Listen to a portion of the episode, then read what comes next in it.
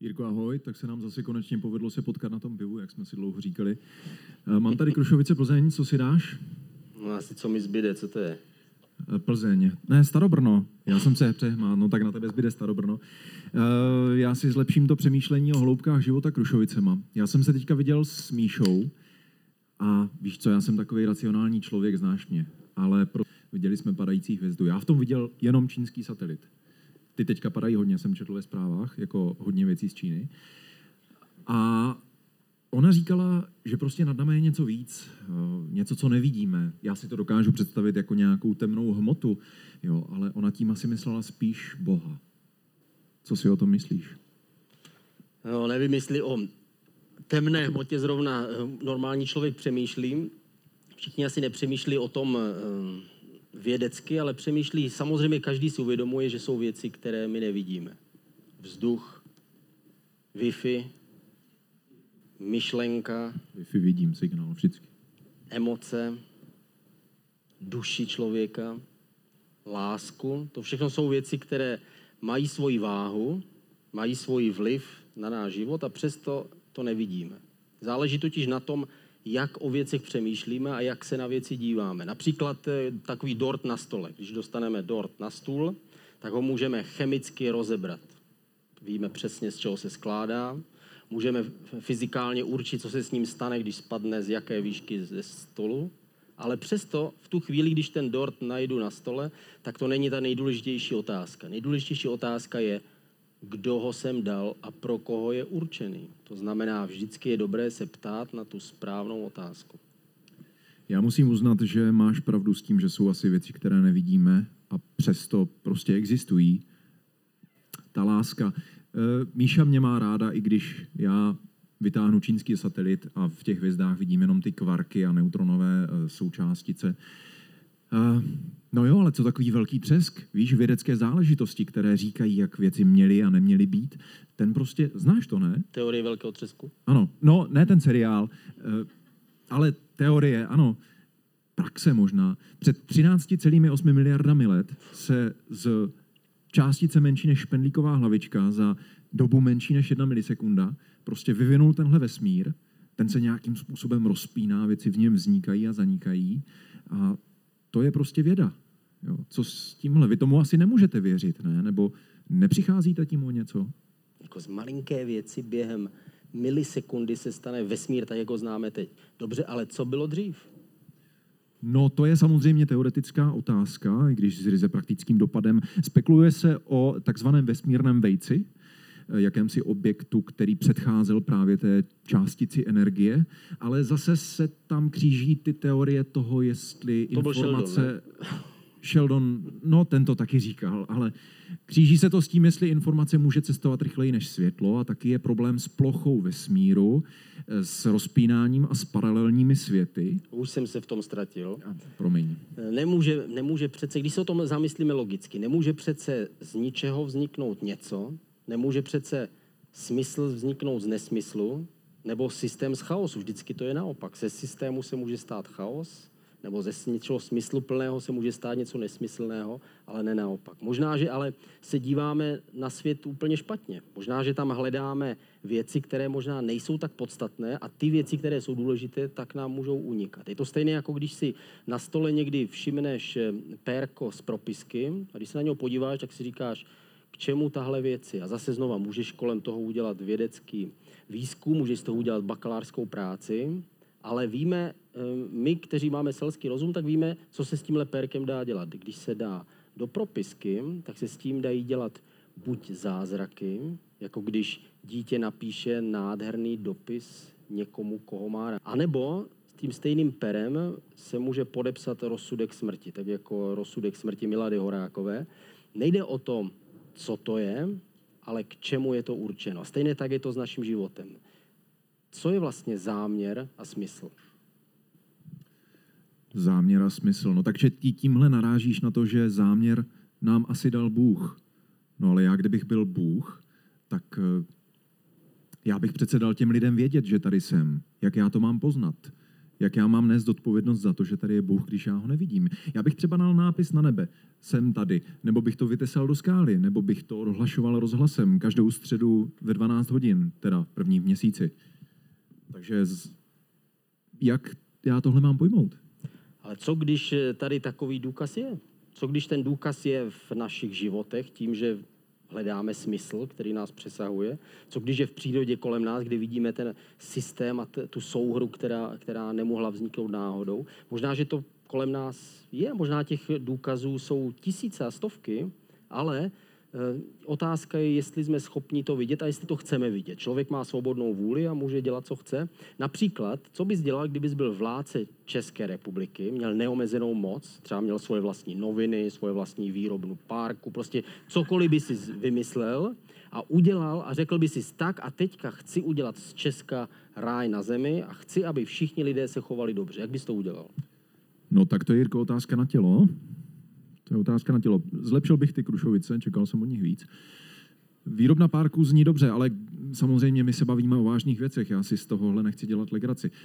Já bych vštěpoval lidem morálku už od dětství. Myslím si, že spousta lidí na to dneska zapomíná. Prostě život nesmí být jenom o mně, musí být i o ostatních. Obětavost, láska a prostě víc těch dobrých hodnot. Ale zároveň samozřejmě musíme udržovat tu společnost vyváženou, takže bych udržoval řádné tresty, což mě přivádí k otázce, jestli ty tresty, tak jak dneska fungují, fungují správně. Víš co, aspirační teorie, zostřovací teorie. Já ti tímhle nechci zatěžovat. Můžeš z toho kouří z hlavy, jako. No, koukám. Promiň. Ale teďka koukám, ten kouř tady není jenom tak. My tady možná někomu zavazíme, nemyslíš?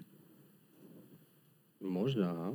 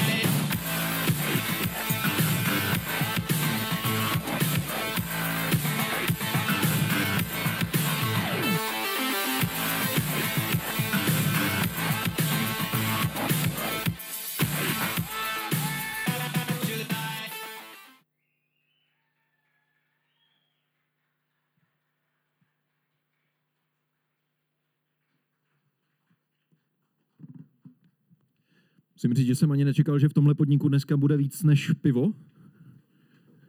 No a ještě ti ale odpovíme na tvou otázku. Říkal, že bys vychovával děti, že? A že bys ovlivňoval lidi pomocí trestů a pomocí odměn, třeba za to, kdyby se chovali dobře. Bez zesporu. To všechno my děláme. A výsledek je stejně takový, že z vnějšku neovlivníš člověka.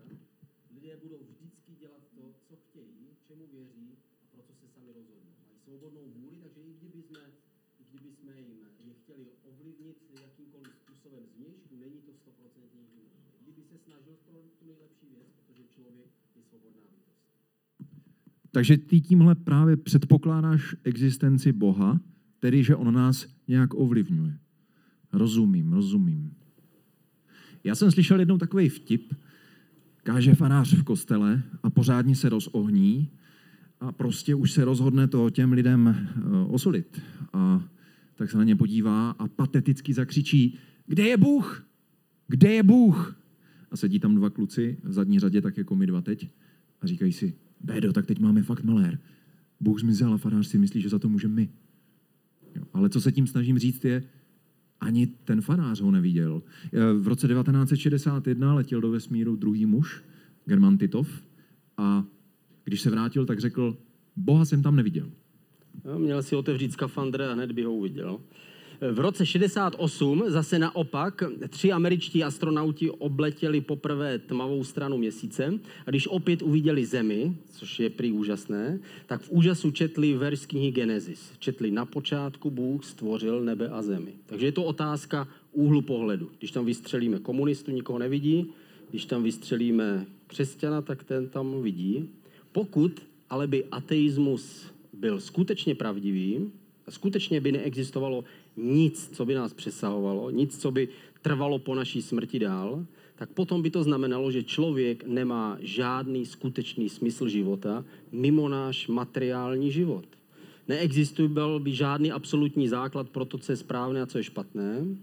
To znamená, každý by si mohl zvolit, co je špatné a co je dobré, co je pro mě dobré, což samozřejmě by vedlo k egoismu, není a ne, nebyla by žádná konečná spravedlnost. To znamená, ty zločinci a ty, ty zločiny, které uniknou té naší nedokonalé lidské spravedlnosti, by nakonec vlastně zůstaly jen tak nepotrestané. Takže ve skutečnosti by šlo o to nenechat se chytit, a ne o to, jestli existuje spravedlnost. Ale pokud ateismus není správný, tak potom všechny tyhle věci dostávají úplně jinou, úplně jiné světlo. Pak to znamená, že věčná spravedlnost existuje a že lidský smysl má nějaký význam, a že lidský život má význam. Já sám uznávám, že i já cítím, nebo jaksi v koutku, ale nikomu to neříkej. Věřím, že něco nad námi je víc než jen čínský satelit. Ale proč zrovna křesťanství? Proč to nemůže být třeba můj kamarád z Egypta Ahmad? Ten je muslim. A na světě je jedna celá osm miliardy muslimů. Jasně, různí muslimové dělají různé věci, ale to přece i křesťané. Nebo proč to nemůže být hinduismus? devět set milionů lidí, buddhismus tři sta padesát milionů lidí. Jak vlastně můžeš říct, že oni pravdu nemají, ale ty ano? Na světě je spousta různých náboženství a ty náboženství nám všechny de facto připomínají několik důležitých otázek. Na první otázka je o existenci Boha, o tom, že existuje teda něco víc a někdo, někdo vyšší, než, než je člověk. Také většinou připomínají různé etické zákony, jako třeba ten Korán, že etické zákony a pravidla, které přinášejí do centra života další důležitou otázku, a to je otázka smrti. To, že když se bavíme o náboženství, náboženství vždycky přesahuje pozemský život. Takže nám pomáhá si uvědomovat, že existuje něco víc, než jenom tenhle náš určený pozemský život. Jako řekl Woody Allen, on řekl: Ne, že bych se smrti bál, jen nechci být u toho, až se to bude dít. A tak stejné je to samozřejmě s dnešní, s dnešní otázkou smrti, že ji nejradši zavřeme do hospice a nechceme o tom přemýšlet. A náboženství nám pomáhá neustále připomínat to, že jednoho dne člověk a jeho život skončí, jeho cesta dojde naplnění a je konec. Jak řekl Woody Allen, já bych to parafrázoval tím, že taková smrt je vlastně určitý druh utrpení, nemyslíš? No, pro někoho je to možná vysvobození, ale já myslím, že život je fajn.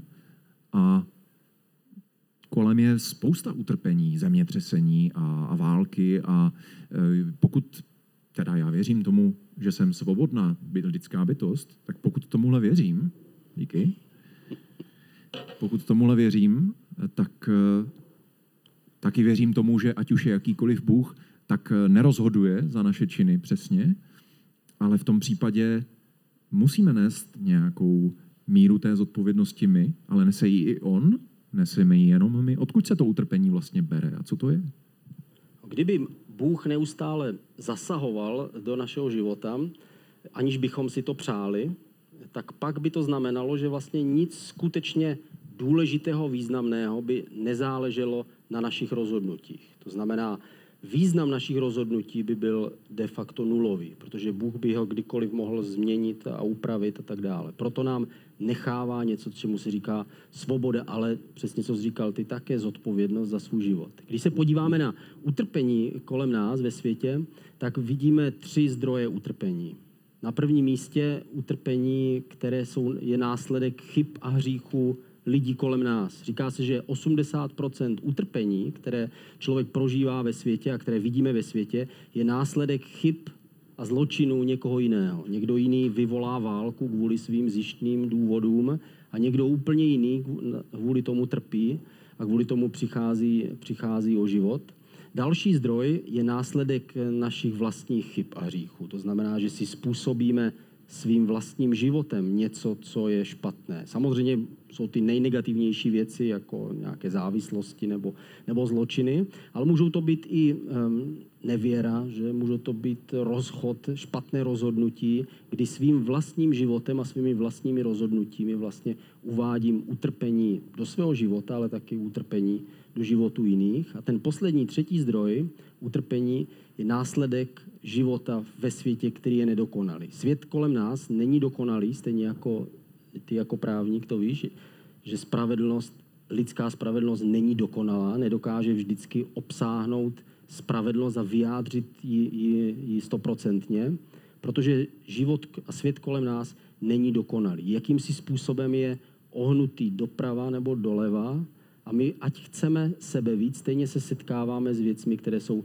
nespravedlivé. Někomu se stane něco, co, na co by, co by se stát nemělo. A někomu, komu by se to mělo stát, se to naopak nestane.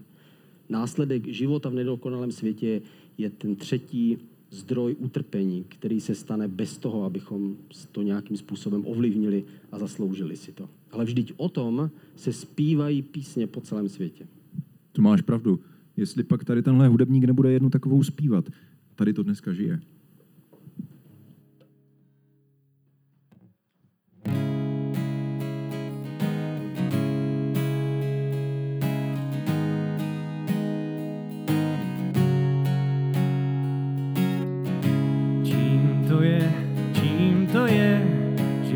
Do mora sa vlieva, ten, čo nevie spievať, spieva.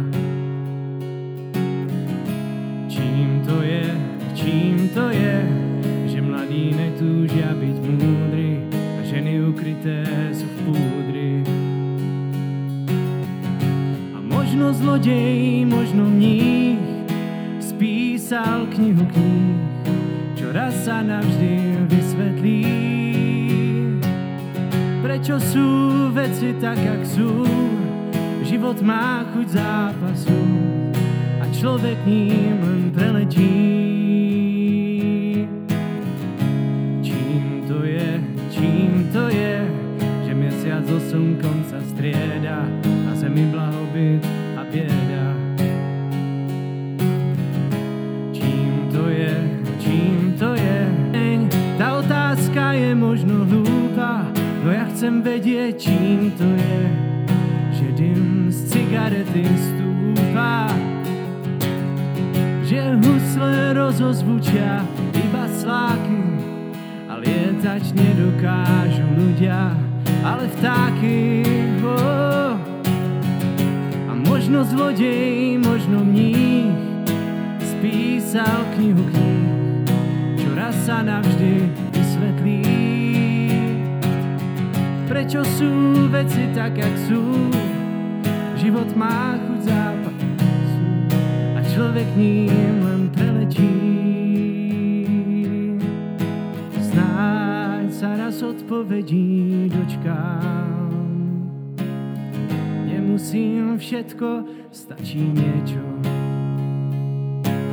Otázok má každý plný zoznam.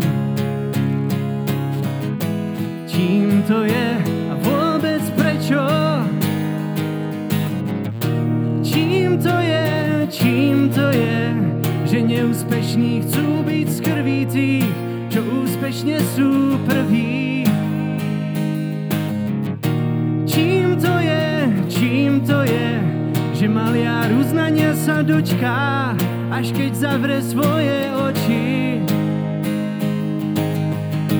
Možno zloděj, možno mních spísal knihu knih, čo raz a navždy vysvetlí. Oh, prečo sú veci tak, jak sú? Život má chuť zápasu a človek ním len poletí.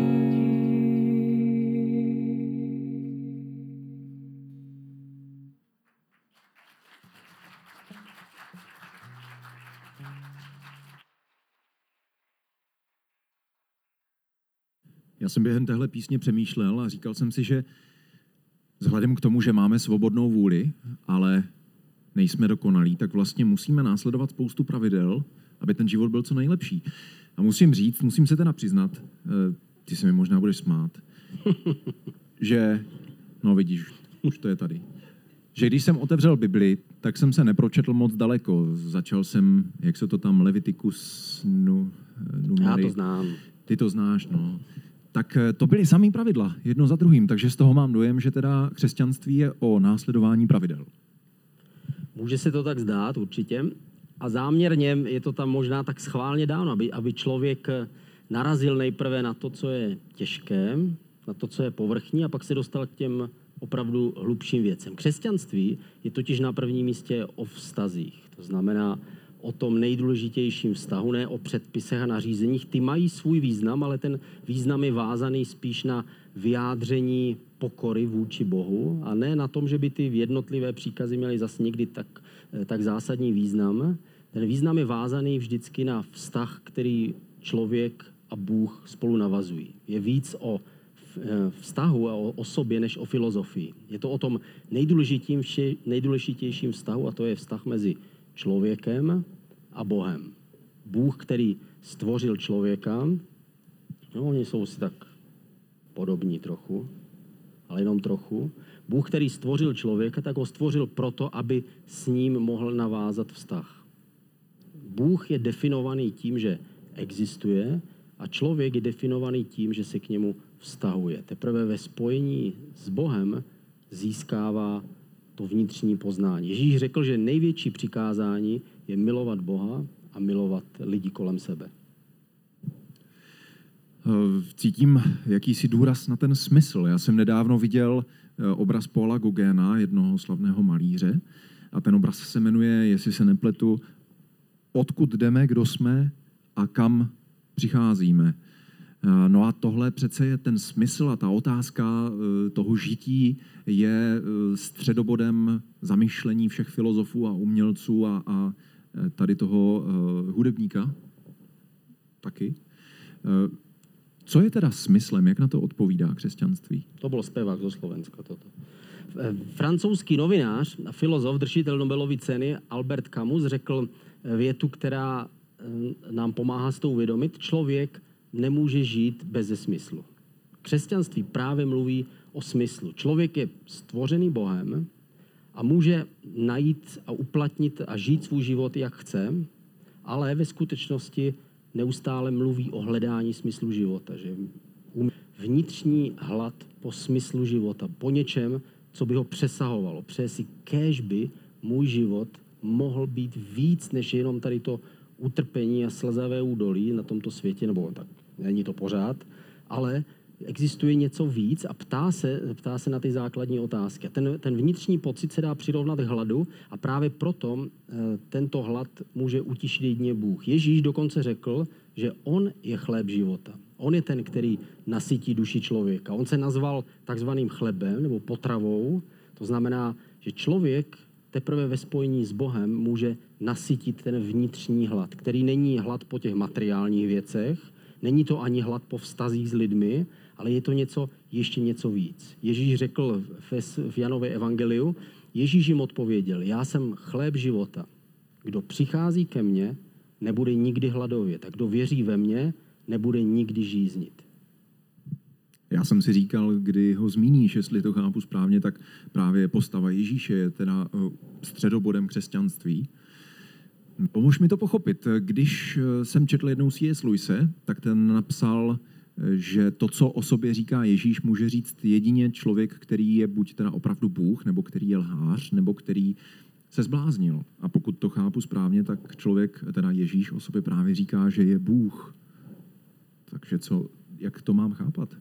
Ježíš sám o sobě řekl, že on je lékařem pro všechny, kteří se cítí nemocní. Buď na těle, nebo spíš na duši. On se nazval světlem pro ty, kteří se ztratí ve tmě.